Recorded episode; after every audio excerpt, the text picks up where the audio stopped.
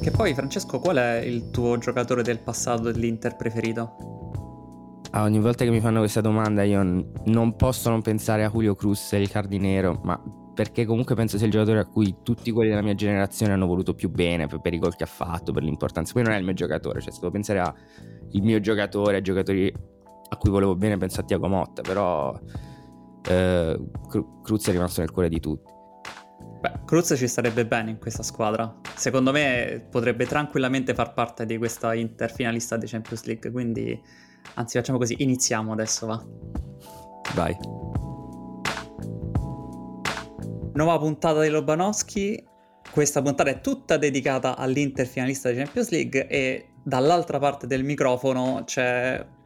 una persona che ha vissuto l'ultima vittoria dell'Inter in Champions League e che probabilmente spera di rivivere un'emozione come questa oppure ha già fatto pace con una versione più brutta rispetto a quella lì, ma ne parleremo in questa puntata. Comunque, per parlare dell'Inter c'è F. Lisanti, penna storica dell'ultimo uomo. Ciao F. Lisanti. Ciao Dani e ciao a tutti gli abbonati di, dell'ultimo uomo. Partiamo subito con il fatto che abbiamo io e te discorso tanto in estate dell'Inter, stavo preparando la guida all'ultimo uomo, quindi guardando le amichevoli estive e ti chiedevo, tu che sei tifoso, segui tutte quante le partite, quindi come è arrivata l'Inter rispetto alla scorsa stagione, che pensi che sarà l'Inter di quest'anno? E tu mi raccontavi come l'Inter aveva avuto un'evoluzione dall'inizio dell'anno scorso durante la stagione e che quest'anno doveva andare in continuità con quella che era la stagione, il finale di stagione scorso. L'Inter a sorpresa diciamo che ha beccato un girone molto complicato in Champions League con Bayern, Victoria Pilsen e Barcellona e diceva a sorpresa ha superato senza nessun pericolo questo girone perché è vero che ha perso sia l'andata che il ritorno con il Bayern ma ha battuto all'andata e pareggiato il ritorno contro il Barcellona e poi ha vinto sia l'andata che il ritorno con il Victoria Pilsen ed è passata come seconda ma ha incontrato un vogliamo chiamarlo percorso benevolo. favorevole, percorso gentile nei confronti dell'Inter, perché ha incontrato tutte squadre di pari livello. Il esatto. Porto agli ottavi, ai quarti il Benfica, in semifinale il Milan. Ti chiedo quindi, c'è stato un momento in cui tu hai realizzato, ok, ce la possiamo fare ad arrivare fino in finale? Allora, eh, diciamo che il per percorso dell'Inter è chiaramente stato alla portata, poi le partite in, in, Europa bisogna vincere, nel senso che tante volte abbiamo visto spesso proprio le squadre italiane, sia in Champions sia in Europa League, eh, scontrarsi su un avversario di, di medio livello, nel senso de, de, de, del suo livello e poi mm, eh, non riuscire a magari svoltare una chiave tattica, un momento della partita. In questo l'Inter è, è veramente stata forte, cioè se vogliamo trovare il pregio di, di Simone Inzaghi, il pregio di questi 11 titolari e la capacità di di affrontare tutti gli avversari sapendo interpretare la partita e tra l'altro uh, cioè Barcellona, Bayern Monaco, Victoria Pilsen io quando sono usciti i sorteggi ho detto pure il Victoria Pilsen è la peggiore delle squadre di quarta fascia ma non mi ricordo quali erano le squadre di quarta fascia però mi sentivo veramente veramente diciamo così ehm, colpito dal destino infame che non ci voleva far passare i gironi e, e quando ce li faceva passare ci metteva davanti il Liverpool di Klopp e invece quest'anno l'Inter è stata è stata impressionante. Cioè, sono felice che ci troviamo qui a, a omaggiarla. Sì, dicevamo, l'Inter è andata in continuità rispetto a quella della scorsa stagione, del finale della scorsa stagione. La differenza, mentre in campionato è più o meno successa la stessa cosa, ovvero sottoperformato, possiamo dire così, sì. rispetto alle aspettative, in Champions League è andata molto meglio. La cosa che differenzia questa Inter rispetto a quella dell'anno scorso è stata probabilmente effettivamente aver beccato squadre di pari livello invece al Liverpool di Klopp al massimo splendore, ma secondo me c'è anche un qualcosa che ha a che fare con l'esperienza accumulata sotto Inzaghi che ha un tocco diverso quando si tratta delle partite a eliminazione diretta. Quest'Inter è una squadra diversa rispetto a quella a cui siamo abituati a vedere in finale. Mm, non sto parlando del livello di per sé, perché alla fine se fai conto il Tottenham nel 2019 o il Chelsea nel 2021 parliamo più o meno di squadre dello stesso livello, ma quest'Inter interpreta il calcio in modo veramente unico, ok, il Real Madrid è una cosa a parte, ma l'Inter di Inzaghi è una squadra figlia della Serie A al 100%, con tutte le sue idiosincrasie e questa cosa la rende un unicum all'interno del percorso in Champions League. Le squadre che ha incontrato sono squadre diverse tra loro, ovvero il Porto è una squadra speculativa ed è stata battuta con la stessa moneta, il Benfica è una squadra offensiva ed è stata battuta in modo offensivo, il Milan lo sappiamo come è andata alla semifinale, inutile, inutile riva- rivangarla troppo adesso, ma quest'Inter è una squadra che punta alla gestione più di ogni altra cosa e riesce a cambiare il modo con cui questa gestione arriva all'interno delle partite a seconda dei momenti. Ci sono momenti in cui l'avversario la butta sull'intensità, l'Inter non ha nessun problema ad alzare il livello di intensità. L'avversario preferisce aspettare, l'Inter parte da dietro con calma, gestisce il ritmo. Da questo punto di vista, il 3-5-2 con cui Inzaghi è arrivato a definire questa squadra è diverso rispetto a quello dell'inizio del suo percorso, non è più molto fluido, è più eh,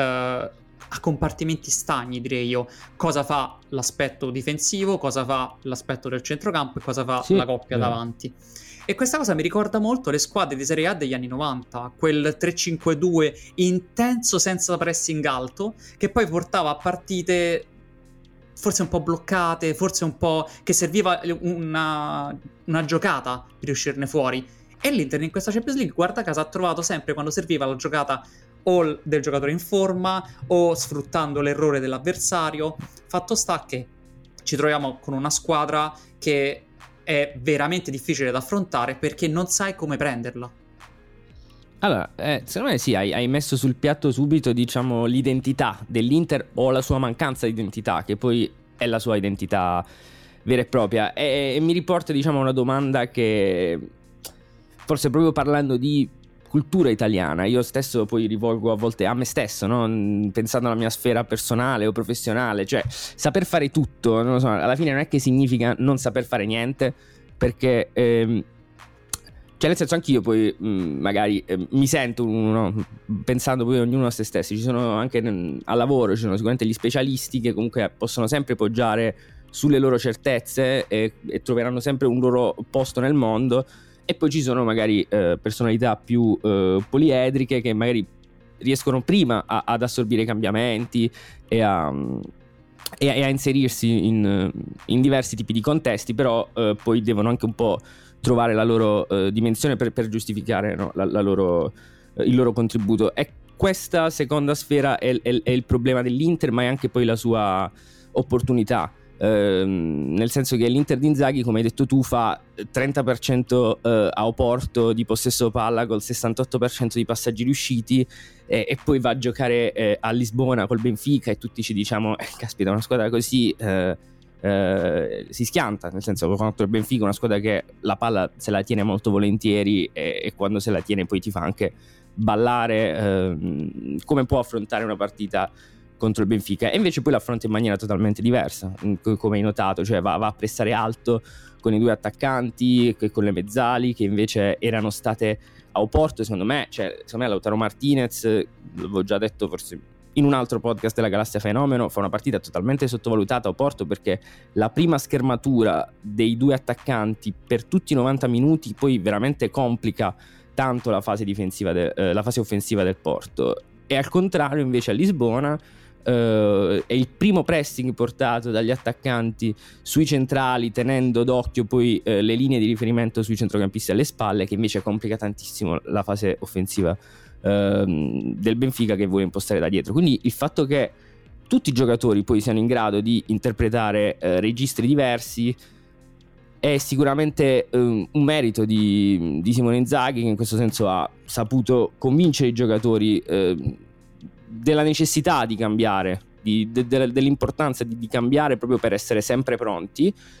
E secondo me poi alla fine in qualche modo ha semplificato le cose, cioè non so tu che ne pensi, se pensi che sia più semplice dare un registro um, alla squadra e dire si gioca così perché questo è il mio credo o se sia più semplice convincere i giocatori del fatto che loro possono e devono adattarsi di partita in partita. Secondo me dipende da che squadra raccogli, perché Inzaghi ha raccolto la squadra di Conte che aveva invece un registro molto preciso, con uh, delle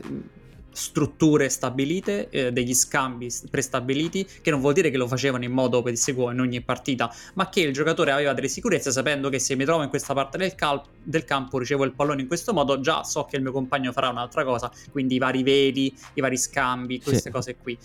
Su questo Inzaghi ha semplificato molto di più, ha ha tentato all'inizio, come dicevamo, all'inizio proprio della sua avventura, di andare oltre, di essere molto più fluido, poi ha capito che invece bisognava, no, bisognava essere meno eh, eh, creativi da quel punto di vista e lasciare invece che siano le varie coppie che tu hai in campo a gestirsi tra loro. Quindi l'Inter parte dalla base di Conte, semplifica la, la, diciamo, la sovrastruttura di Conte e va però ad aggiungere una connessione maggiore tra le varie, dalle varie coppie. Possiamo partire da questo punto di vista dalla coppia d'attacco che scriveva ad esempio Marcotti qualche giorno fa su ESPN come il fatto che l'Inter giochi con una coppia d'attacco è anche da questo punto di vista un unicum sì, in questo totalmente. momento perché le altre squadre di Champions League giocano in un modo o in un altro con una punta centrale e magari mettono una seconda punta, ok, ma è un giocatore che è più un trequartista, o addirittura giocano con una punta centrale e gli esterni che entrano. Invece l'Inter gioca proprio come negli anni 90 con due punte centrali che nel loro eh, scambiarsi il pallone, le altezze del campo in cui ricevono, in realtà creano più problemi di quanto uno possa pensare. Una linea difensiva solitamente a 4, perché le altre squadre in Europa giocano solitamente a 4 in cui riesci a fissare i due centrali e spingi quindi o il centrocampista avversario o il terzino a dover fare sempre una scelta rimango in linea, vado, vado a coprire e da questa cosa qui ad esempio è uscito fuori il gol di Mkhitaryan in semifinale no? con eh, ci sta Giacomo e Lautaro che fissano Chiaia e Tomori e Mkhitaryan si va a infilare come incursore proprio in quello spazio in cui Tonali magari poteva chiudere meglio ma allo stesso tempo Tonali deve sempre pensare che faccio, vado prima, vado dopo, aspetto? E questa cosa qui crea crea quindi delle domande che in questo momento paradossalmente le squadre molto più preparate rispetto a quelle degli anni 90 ad affrontare dei tipi di, di attacchi sono meno preparate. Allora, io oggi ragionavo sul fatto proprio che delle otto, eh, diciamo, prime squadre d'Europa, cioè delle otto squadre che sono arrivate eh, ai quarti, non saranno le migliori, possiamo sindacarne, però diciamo dell'eccellenza del calcio europeo nessuna eh, gioca con le due punte. Ed è, cioè, nel senso, mi, mi, mi, fa piacere perché comunque il fatto di, eh, come dicevi, non essere abituati neanche poi tecnicamente e tatticamente ad affrontare quel tipo di spartito eh, ti porta poi a inevitabilmente eh, dover cambiare, cioè contro l'Inter devi cambiare qualcosa in difesa per, per poter reagire. E infatti, per dire, anche il Milan, che forse è la squadra di tutte quelle che ha affrontato l'Inter in Europa che conosce l'Inter meglio ha fatto fatica poi in questo. E poi la, la, caratteristica dell'attacco dell'Inter, che secondo me hai detto una cosa molto interessante che descrive molto bene l'Inter, che è quella dei compartimenti stagni, cioè del fatto che ogni reparto abbia le sue responsabilità. E l'attacco dell'Inter ha oggettivamente e statisticamente troppe responsabilità, ehm, sia nella finalizzazione, cioè quindi nell'ultima fase, nella fase di conclusione dell'azione offensiva, ma anche nella fase di, di creazione, cioè comunque Lukaku per dire anche uno dei primi giocatori dell'Inter per occasioni create. E, e non solo, cioè, e, e c'è una mh, sproporzione incredibile nella distribuzione dei tiri tentati. L'Inter comunque è una delle squadre che tenta più, forse è la squadra che tenta più tiri del campionato, me l'ho segnato e lo confermo. Eh, però c'è una sproporzione, dicevo, incredibile tra quanti tiri tentano gli attaccanti eh, e quanti tiri tentano i centrocampisti, che sono pochissimi. E, ehm, e per dire il quarto e il quinto. Eh, giocatore della Rosa per tiri tentati ogni 90 minuti so, sono i due esterni, cioè sono Di Marco e Dumfries con un gradino enorme che separa Lautaro e Geco che sono il secondo e il quarto attaccante del campionato per tiri tentati e poi Lukaku che è subito dopo dagli altri. E infatti l'Inter, il momento peggiore della stagione coincide con il peggior momento di forma delle punte, che comunque non possono essere in forma per tutto l'anno, soprattutto per come è costruito la rosa, con, con Lukaku da mm, recuperare, con Geco che ha la sua età e con Lautaro Correa. che torna. Eh sì, Correa è proprio fuori da questo discorso, senso statisticamente, tecnicamente, mentalmente è totalmente fuori da questo discorso, cioè nel senso il giocatore è così, diciamo, mm, mm, di strio, diciamo un, un, come dire, una di quelle figure che fanno i cameo nei film, tipo Stan Lee nei film Marvel, nel senso fa quel gol bellissimo. come, come, come, si vede che hai, conosci il polso della tifoseria interista nei confronti di Correa. Eh, no. Sì, direi che la bravura di Inzaghi è stata quella di gestire i quattro attaccanti, eh, capire il momento in cui puntare su uno rispetto a puntare su un altro. Ci sono stati dei momenti in cui nessuno era abbastanza in forma per reggere la squadra, ma ad esempio in questa primavera abbiamo avuto un Geco che è, si trova nella posizione migliore proprio nella, durante il periodo tra le semifinali di Champions League e Lautaro che si trova nella posizione migliore della carriera proprio nel momento caldo della stagione, adesso sta cavalcando loro, ma avere i cambi con a disposizione ad esempio Lukaku che entra a partita in corso non è una cosa che possono fare tutte quante le squadre, so, anche a livello Champions League, cioè Ancelotti giocando contro il Manchester City doveva far uscire Benzema perché era completamente cotto, si è girato verso la panchina e aveva Mariano Diaz e Hazard come attaccanti da fare entrare. Ovviamente non è entrato nessuno dei due perché non hanno il livello per una semifinale di Champions League. Inzaghi si gira e vede Lukaku che entra e può spaccare completamente una partita in due. Questa gestione che poi in realtà è anche una gestione mirata perché eh, l'Inter ad esempio può succedere che ha i cambi gestiti prima cioè sa già prima programmando i cambi che farà e questa cosa a volte fa anche arrabbiare un po' i tifosi perché dicono ma com'è possibile che esce sempre quel minuto sempre lo stesso giocatore per quell'altro giocatore là? Perché entra Gagliardini che non sta in forma e entra sempre in quel momento lì? Oppure il difensore prende un giallo, esce subito, sta in finale di Coppa Italia, probabilmente giocherai questa partita e basta, perché Bastoni esce al minuto 50 quando ha il cartino giallo? Eppure questa gestione, a sapere di avere delle seconde linee su cui contare durante tutto quanto l'arco della stagione, soprattutto in attacco, ha aiutato tanto. A voglia, io volevo parlare anche di questo ovviamente perché è una particolarità dell'Inter di Inzaghi, cioè nel senso il fatto che non abbia mai cambiato modulo durante la stagione io non so quanti allenatori effettivamente siano così ostinati nel dire no, questa è una squadra da 3-5-2, ho costruito la rosa, ma come facevamo tipo noi a 15 anni alla PlayStation, cioè che prendi un difensore, prendi il suo sostituto, un difensore prendi il suo sostituto e te lo puoi disegnare proprio sulla mappetta del campo, chi è il titolare e chi è il sostituto e poi li cambi uno ad uno. Dico, cioè a me razionalmente eh, sembra troppo semplice per quanto è complesso, stratificato il calcio di oggi. Però poi nel concreto, nella sua applicazione pratica, questa è una cosa che ho letto anche per dire mh, su Gazzetta, eh, all'interno di una riflessione che diceva semplifica anche eh, le gerarchie per i calciatori, cioè mh, gli, in un certo senso gli libera la mente eh, da tante pressioni, da tanti stress, cioè il fatto che giocheranno loro per 60 minuti e poi entrerà comunque un suo sostituto, cioè la squadra non cambia mai per certi versi e questa è una certezza che Inzaghi ha dato alla squadra. Ed è una cosa che secondo me la, la squadra ha recepito molto bene, cioè anche Lukaku che comunque è Lukaku con, con una carriera diversa dagli altri ha accettato il suo ruolo di comprimario.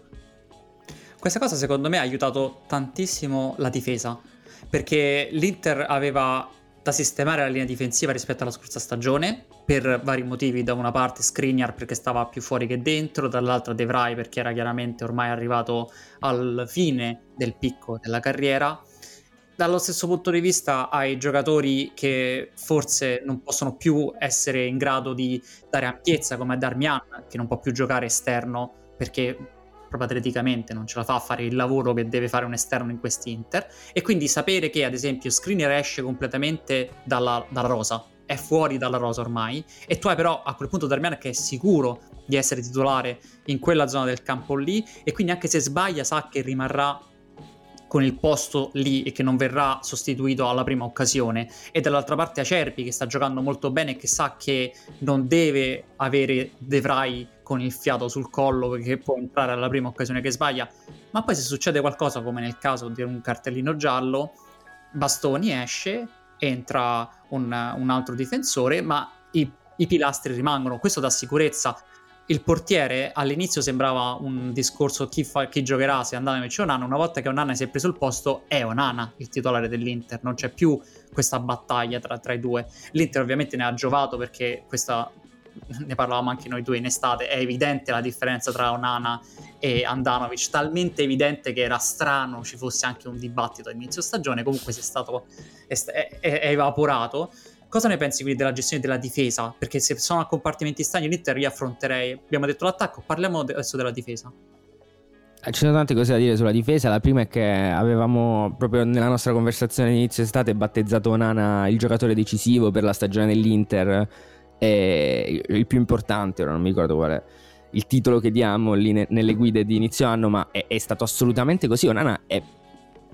l'acquisto più importante della, della presidenza Zhang, senza, cioè, senza, senza, ombra di dubbio, considerando comunque che, che Hakimi è rimasto un anno, che, che Lukaku ha avuto alti e bassi, cioè un giocatore che ha cambiato il modo di giocare dell'Inter, il modo di impostare, è il giocatore che ha dato all'Inter una credibilità europea, è il giocatore che ha un carisma in grado di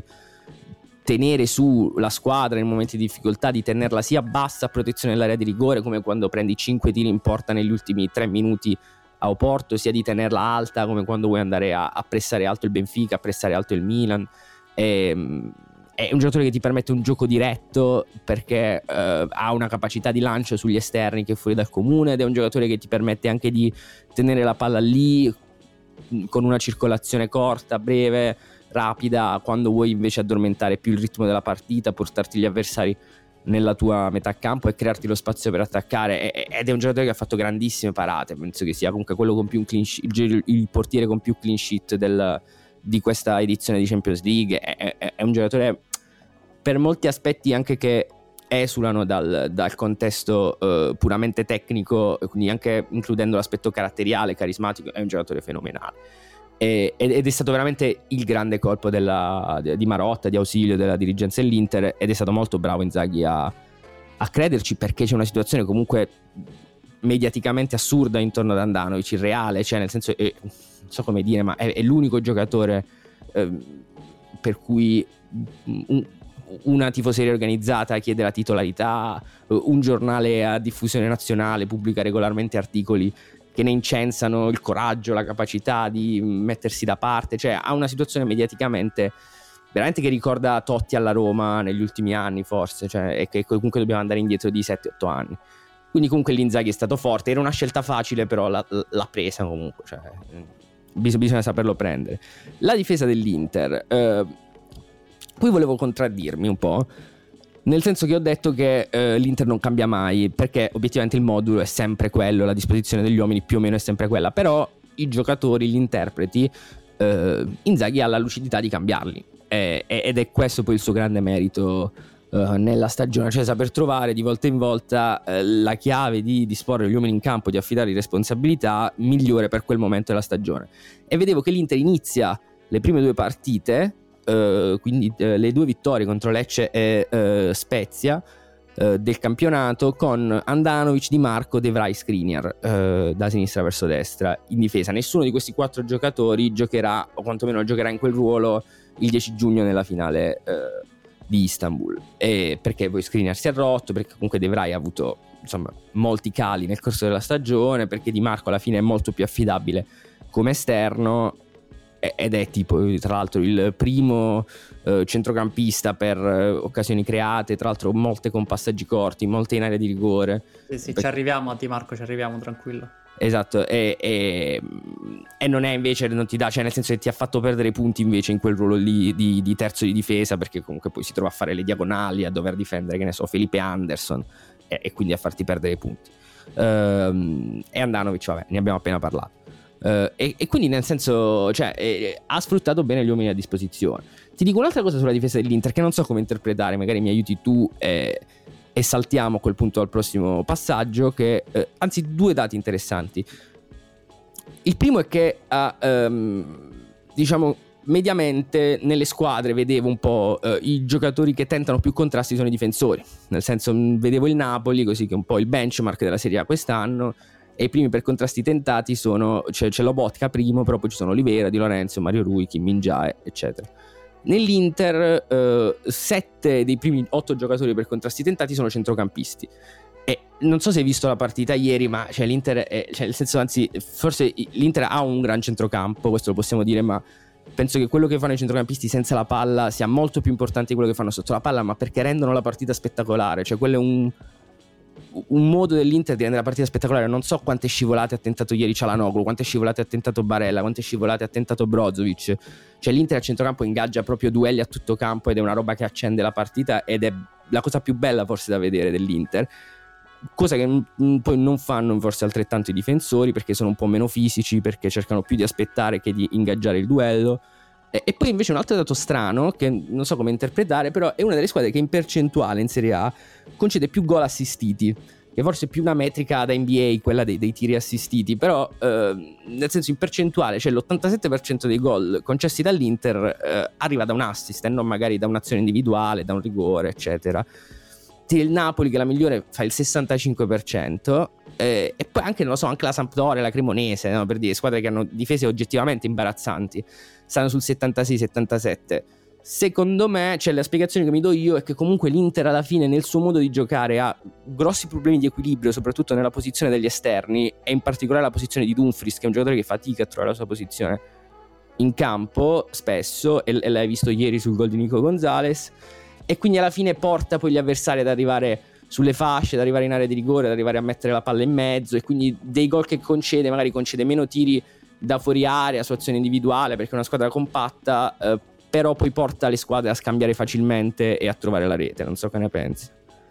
Sì, parto proprio dalla seconda osservazione, anche secondo me uno dei punti nevralgici su cui le squadre attaccano l'Inter è lo spazio alle spalle degli esterni, questo è normale perché per come attacca l'Inter spinge molto sia Dumfries che Di Marco, talmente tanto che poi se la squadra perde palla loro devono fare 40 metri correndo all'indietro e questa cosa durante i 90 minuti succede che ti trovano magari spostato troppo più avanti, non fai in tempo a recuperare e quindi arriva il cross o il filtrante da quella zona per una zona di campo in cui è vero che tu hai tre centrali, ma di questi tre centrali uno è sempre occupato dall'attaccante avversario, inevitabilmente, solitamente Acerbi, no? E uno esce magari in anticipo e quindi in quella zona lì è dove può arrivare il, l'occasione da gol avversaria e spesso anche il gol.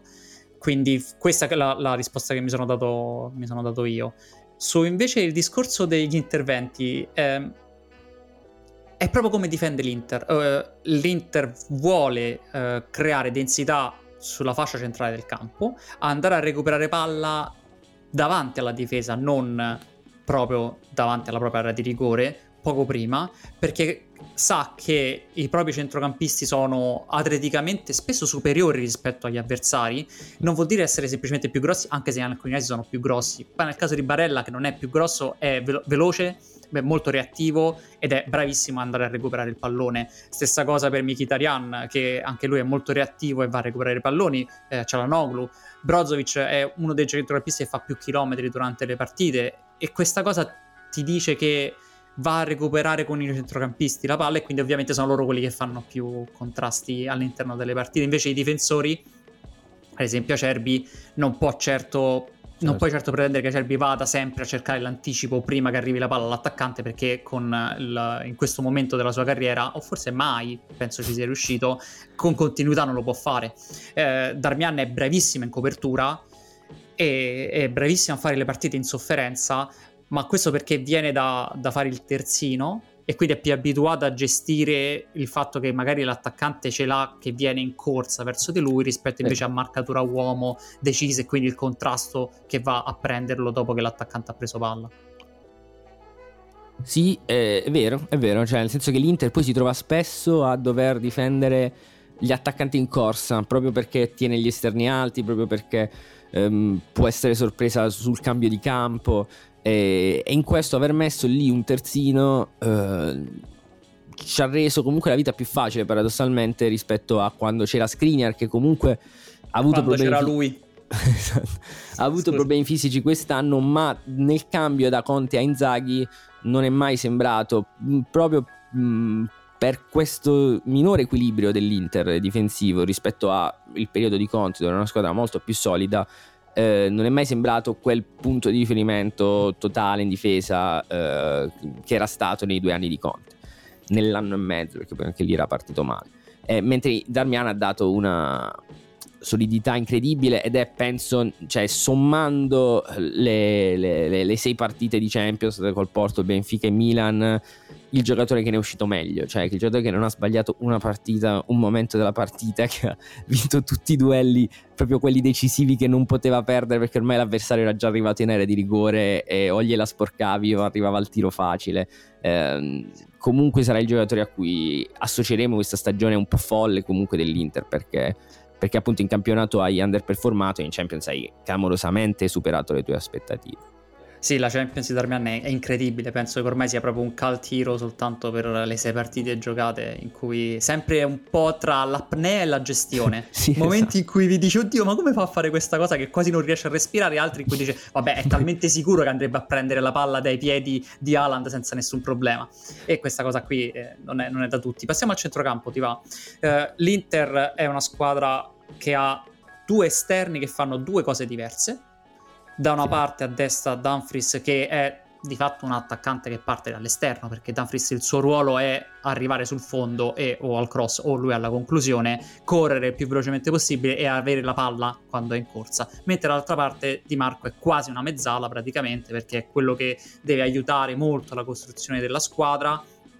passaggi corti, magari l'ultimo passaggio, è bravissimo nei cross e si è visto spesso in questa Champions League come dai, dai suoi piedi escono poi le occasioni maggiori. Quindi due esterni fanno due cose diverse, 3-5-2 asimmetrico, ti direi, ti marco più verso sì. il centrocampo, Dumfries più verso l'attacco, e centro del centrocampo che è l'unica zona del campo in cui Zaghi effettivamente deve scegliere prima di ogni partita se optare per una versione un po' più verticale, con Mkhitaryan titolare e una versione un po' più invece di controllo con Brozovic davanti alla difesa. Scelta, fatta questa scelta, gli altri due sono solitamente Cialanoglu e Barella e, e, e, si muovono di conseguenza. Barella può essere più offensivo in alcuni casi della partita, più centrocampista. Abbiamo visto in questa Champions League contro il Milan a volte proprio fare il terzo attaccante direttamente, saleva talmente tanto sulla faccia che finiva a fare il terzo attaccante, ma è lì il punto in cui Inzaghi può giocare di più, perché le altre scelte sono tutte quante state più o meno definite. Abbiamo detto questo 11 qua è quello che si è fatto la Champions League, non è quello di inizio stagione, non è forse neanche quello che aveva pensato Inzaghi in estate, ma si è costruito piano piano durante la stagione e ormai è quello definitivo. Dammi un, tre parole sugli esterni dell'Inter e poi invece un po' di più sui centrocampisti.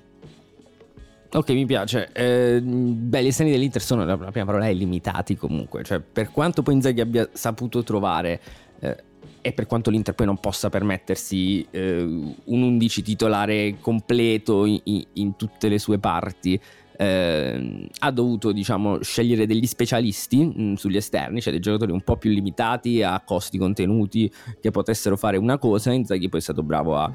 eh, a impiegarli, a dargli dei compiti. Mm, però è chiaro che siano un po', diciamo, volendo migliorare questa rosa, eh, devi partire da lì. Eh, però, ciò nonostante, cioè nel senso che Dumfries non salta mai l'uomo, ma non lo punta neanche, che è la cosa peggiore, perché nel senso nel calcio a volte è più importante rappresentare una minaccia che effettivamente puoi portare a termine un'azione, perché il fatto che Dumfries non rappresenti una minaccia comunque tranquillizza incredibilmente le, le difese avversarie. Infatti rappresenta una minaccia eh, solo praticamente senza palla e infatti l'Inter gioca, come hai detto tu, in maniera simmetrica e forse una delle cose più belle da vedere dell'Inter oltre a quei duelli a tutto campo che si innescano al centro, sono uh, le triangolazioni che si innescano ogni tanto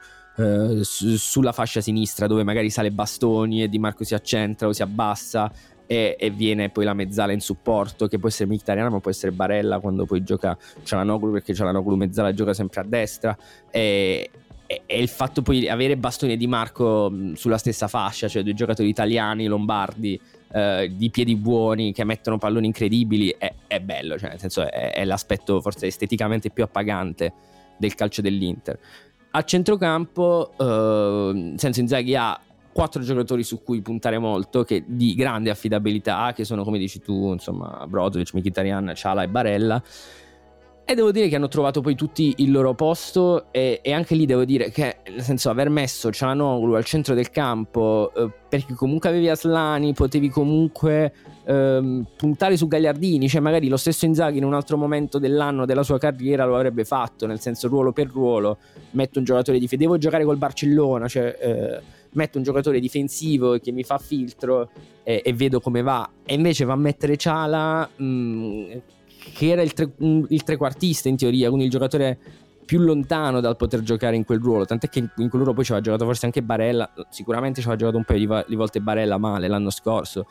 Però alla fine si, si è dimostrato. Cioè, nel senso, io eh, la cosa che più mi ricorderò poi personalmente di questa stagione dell'Inter è l'evoluzione di Cialanoglu. Che poi a me, a me piacciono tanto le scivolate come gesto tecnico. Uh, tanto, cioè nel senso il, la cosa che mi è sempre piaciuta del calcio è che mi guardavo a 10 anni quando i video su YouTube ci mettevano 20 minuti per caricare erano le compilation di scivolate e la capacità di Cialanoglu di recuperare palloni in scivolata in qualunque punto del campo è,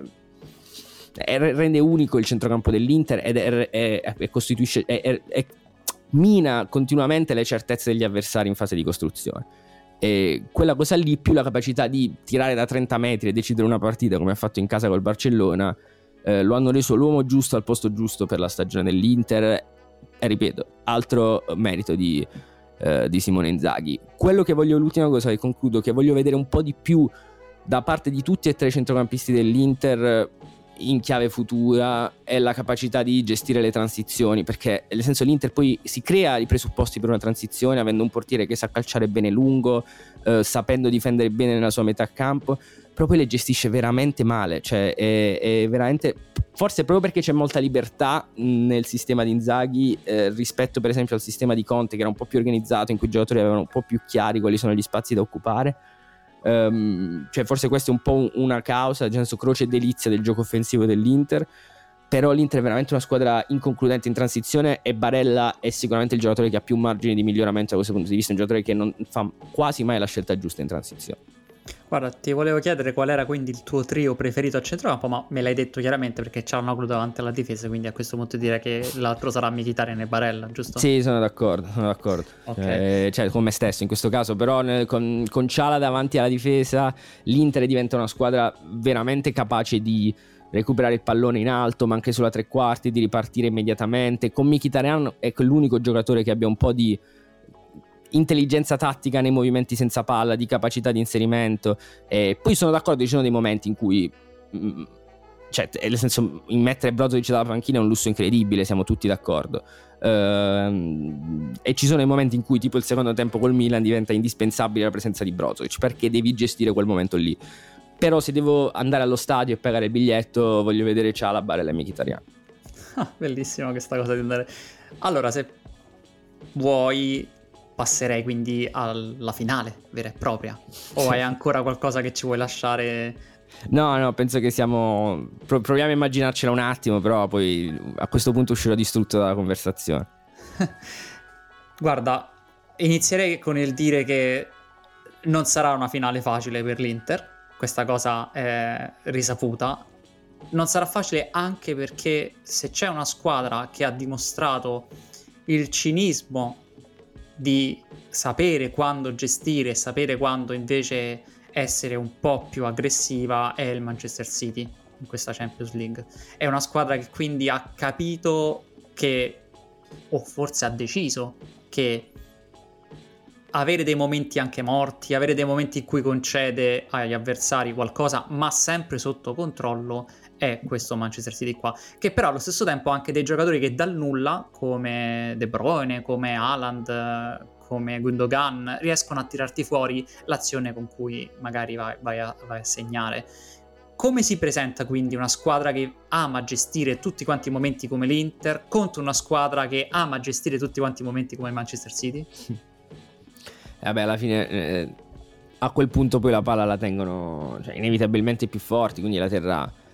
laterale Manchester City. A me quello che è, nonostante magari poi cercherà anche di respirare, di concedere il possesso, poi inevitabilmente l'Inter proprio farà meno del pallone, non, non c'è altro modo di giocare. E anche facendo meno di. Io, quello che mi spaventa è che veramente non vedo uh, punti deboli in questo Manchester City. Cioè, o si, cioè, anche l'anno scorso non ne vedevo tanti.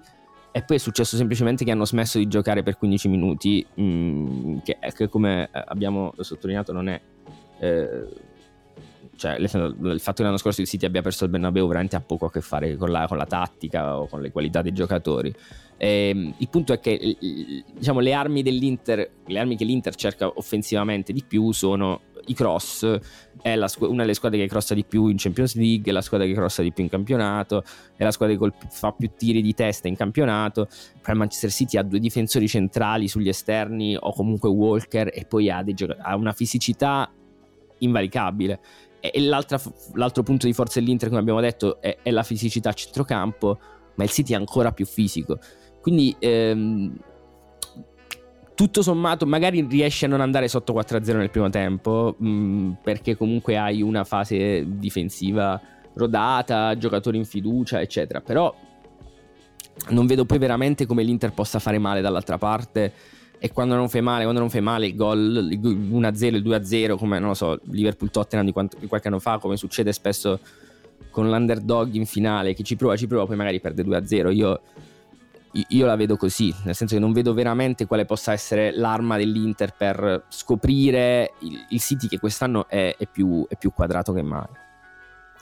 Sì, possiamo dire che il Manchester City è la migliore squadra d'Europa in questa stagione. Va detto però che la Champions League non serve ad eleggere la migliore squadra d'Europa, perché per quello ci sono i campionati, dato che dovresti giocare contro tutte quante le squadre che sono nella stessa competizione in casa e in trasferta e alla fine si fa la lista di tutte quante le squadre, una classifica e lì si elegge la squadra più, più forte, la migliore. No, la Champions League premia chi è che nell'esatto eh, matchup che si trova davanti riesce a superare il turno. E in questo caso abbiamo visto delle occasioni in cui la squadra sulla carta meno forte nei 90 minuti riesce a trovare qualcosa in più, ad esempio l'Inter ha un Lautaro in una forma smagliante, eh. in questo momento probabilmente in area di rigore tra i migliori d'Europa, sicuramente in questo momento in migliore in Serie A, e tutti presenti quindi con un giocatore in una forma smagliante, è vero che la pressione di una finale è un'altra cosa, ma è anche vero che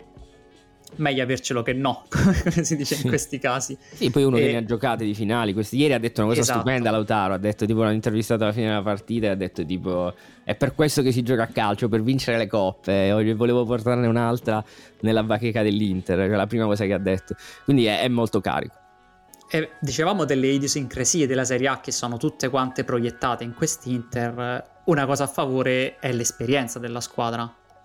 L'Inter non ha nell'11 giocatori che sono privi di, di esperienza, tutti quanti i giocatori hanno fatto de- o una carriera lunghissima alle spalle come Geco, Darmian, Mkhitaryan o comunque delle grandi partite, dei grandi percorsi come Barella, Bastoni, eh, Dumfries, cioè tutti i giocatori sono abituati comunque alla pressione e che per questo li aiuta poi a gestirla meglio come dicevi tu, però dall'altra parte c'è una squadra che possiamo dire è un po' una versione distopica delle grandi squadre del passato, cioè una squadra che non ha punti deboli, ma anche perché proprio veramente ok, dici te la giochi sull'esterno e lì hanno Walker e, e Akanji sono dei, e, degli armadi dell'Ikea che fanno i 10 I secondi, terzi. 100 metri, poi dici vabbè provo a centrocampo hanno messo Stones che è un altro armadio dell'Ikea che non lo sposti neanche se ti muovi quindi tu non la puoi neanche e a fianco c'è Rodri cioè impressionante. Esatto. Dice vabbè allora resisterò invece il Manchester City è una delle squadre migliori a scardinare proprio le difese avversarie grazie al fatto che ha Haaland al centro della difesa e attorno tutti quanti i giocatori bravi a scambiarsi le posizioni e il pallone. Quindi da questo punto di vista l'incastro ma è anche vero che non è mai successo in questa Champions League che il Manchester City si è trovato in una situazione di vero pericolo dall'inizio e di tensione. E in una finale, una squadra che non ha mai vinto la Champions League e che si sente sotto pressione in questo modo, Ricordiamo che il Manchester City ha battuto agilmente il Lipsia perché ha pareggiato 1-1 all'andata e ha vinto 7-0 al ritorno agli ottavi. Agilmente il Bayern Monaco perché ha vinto 3-0 all'andata e poi ha pareggiato 1-1 al ritorno. Agilmente il Real Madrid perché nella partita peggiore che ha giocato ha pareggiato 1-1 e poi ha vinto 4-0 in quella di ritorno, forse la migliore partita che abbiamo visto del Manchester City nella sua storia, sicuramente sotto Guardiola quindi non è stata ancora veramente testata. Il girone era abbastanza semplice con uh, Borussia Dortmund, Siviglia e Copenaghen, semplice per loro ovviamente. E quindi è vero che subisci un gol da calcio d'angolo al decimo minuto, a quel punto può succedere che qualcosa si incrini, perché non si è mai vista in questa stagione che il City si trovasse in quella situazione lì. Cosa ne pensi? Sì. Sfogo di nervi, cartellino rosso, io le spero tutte Dani, ci mancherebbe, mm, però ecco dobbiamo un attimo immaginarci un, un contesto favorevole che si crea per qualche motivo. Poi devo dire, eh, io sono sicuro che l'Inter entri in campo con le giuste motivazioni. Cioè, sono sicuro che Inzaghi dica alla squadra a un certo punto: Io ho un'idea per vincere questa partita e che la squadra si fidi perché poi si è sempre fidata quest'anno. E questo è molto confortante per me da, da, da tifoso dell'Inter, anche guardando al quarto posto in campionato. E vabbè, è andata così. Ehm, e, e, l'idea sarà sicuramente che cioè, i duelli sono questi, prepariamo i duelli. Ehm, proviamo a infilarci in qualche modo a, alle spalle, sulle fasce dei loro esterni. E, e, e Lautaro in qualche modo, nel senso qui deve andarsi a prendere il pallone perché qui magari il Manchester City ci mette 5 secondi in più ad arrivare in questa zona di campo. Quindi eh, io credo che l'Inter inizierà con le giuste motivazioni e che, e che, saranno molto belli i primi 10-15 minuti sicuramente, cioè quelli eh, consiglio a tutti di vederli. Poi ecco, se, se, si creerà un episodio favorevole, che può essere un gol, che può essere un rigore, che può essere un cartellino rosso, perché magari il City veramente ci arriva nervoso e si squaglia, poi saranno belli tutti gli altri 70 minuti, altrimenti poi, nel senso, ci faremo subito un'idea di che piega prenderà la partita. Prima di chiudere, ti volevo chiedere dell'eredità di questa squadra rispetto anche alle altre squadre italiane del passato, alle altre Inter, altre versioni dell'Inter. Nel caso in cui dovesse vincere, è evidente quale sarà l'eredità di questa squadra. Quindi prendiamo il caso in cui è arrivata in finale di Champions League, un bellissimo percorso, però non ha vinto la, la finale di Champions League, magari anche non ha vinto nonostante se la sia giocata bene e tutto quanto. Cosa mi dici dell'eredità di questa Inter di Inzaghi al secondo anno senza aver vinto lo scudetto nel primo e nel secondo anno, avendo vinto però la Coppa Italia sia all'andata che il ritorno, cioè il primo e il secondo anno, arrivato in finale di Champions League un po' a sorpresa, ma comunque ci è arrivato. Dove la collochi quindi quest'Inter di Inzaghi a questo punto? Ah, questa è una domanda che mi aspettavo. Ehm volevo recuperare un attimo nella memoria, forse la puntata che più mi è rimasta di Lobanowski, cioè quella in cui commentate la vittoria degli europei. E, ed entrambi, nel senso tu e Daniele siete un po' titubanti, nel senso dici ok, ma abbiamo vinto, però chissà il futuro che ci aspetta. E io pensavo, ma eh, come? Ma, ma abbiamo, la miseria. Ma, ma abbiamo Chiesa, ma stanno scherzando, ma sono pazzi. Eh, ma, cioè, abbiamo Chiesa, abbiamo Parella, abbiamo giocatori esaltanti, altri che possono entrare. Invece poi ai mondiali ci andiamo proprio in carrozza su, su, sullo scivolo dell'Acqua Park. E invece poi non ci siamo andati. E, e quindi io in questo momento vorrei tenere tutti gli interessi con i piedi per terra eh, sul futuro eh, e, e, poi passo invece all'eredità storica. Eh, ragionare sul fatto che l'ultimo mese incredibile non ci deve far cambiare idea sul fatto che molte strategie di mercato siano sbagliate, che con tutto il bene che vogliamo a Geco, andarlo a cercare, cioè cercare sempre di pagare poco i cartellini e tanto gli stipendi a lungo termine non so quanto, per quanto dia un po' di esperienza, non so quanto sia la strategia giusta e, e come comunque non dobbiamo rinnovare Geco, non dobbiamo rinnovare De Vrij, per non parlare di Gagliardini, di D'Ambrosio e di altri giocatori di contorno. Insomma, quest'estate col fatto che molti giocatori sono a scadenza di contratto si deciderà il futuro dell'Inter, ma non sono sicuro che abbiamo fatto tutte le mosse giuste fino ad ora e proverei a cambiare strategia. Cioè quello che ci ha portato qui è un incastro di cose, ma non è detto che fossero tutte cose giuste. Eh, poi quello che ricorderemo di questa squadra è sicuramente l'incredibile capacità di, di gestire gli scontri diretti. E, e ci, e, ma non solo, cioè Inzaghi non ha solo portato l'Inter in finale di Champions, l'ha proprio portata agli ottavi dopo... Eh, era da Ranieri che non ci andavi, l'ha portata ai quarti ed era da Leonardo che non ci andavi, in semifinale ed era da Murigno che non ci andavi, cioè era nel senso ha, ha, ha proprio invertito dal punto di vista europeo il, la storia dell'Inter e comunque l'ha resa una squadra dominante per quanto molto flessibile in senso italiano prima in campionato per tiri tentati per expected goals cioè è, è, alla fine è così che vinci le partite e io spero che mh, mm, comunque si continuerà con Inzaghi l'anno prossimo. Quindi un'eredità positiva per, per, il percorso fatto in Champions League e che deve comunque far pensare che Inzaghi debba continuare ma con degli aggiustamenti evidenti nel progetto. Hai riassunto perfettamente. Allora, con questo, guarda, facciamo così. ci sentiamo sicuramente con voi ascoltatori dopo la finale, ma forse anche prima perché abbiamo parlato poco del Manchester City. Vediamo se riusciamo a fare qualcosa prima della finale. Invece con F. Lisanti ci sentiamo più avanti e ovviamente sperando di vedere una grandissima finale. Sì, dai, in ogni caso ci divertiamo. Ciao a tutti. Ciao.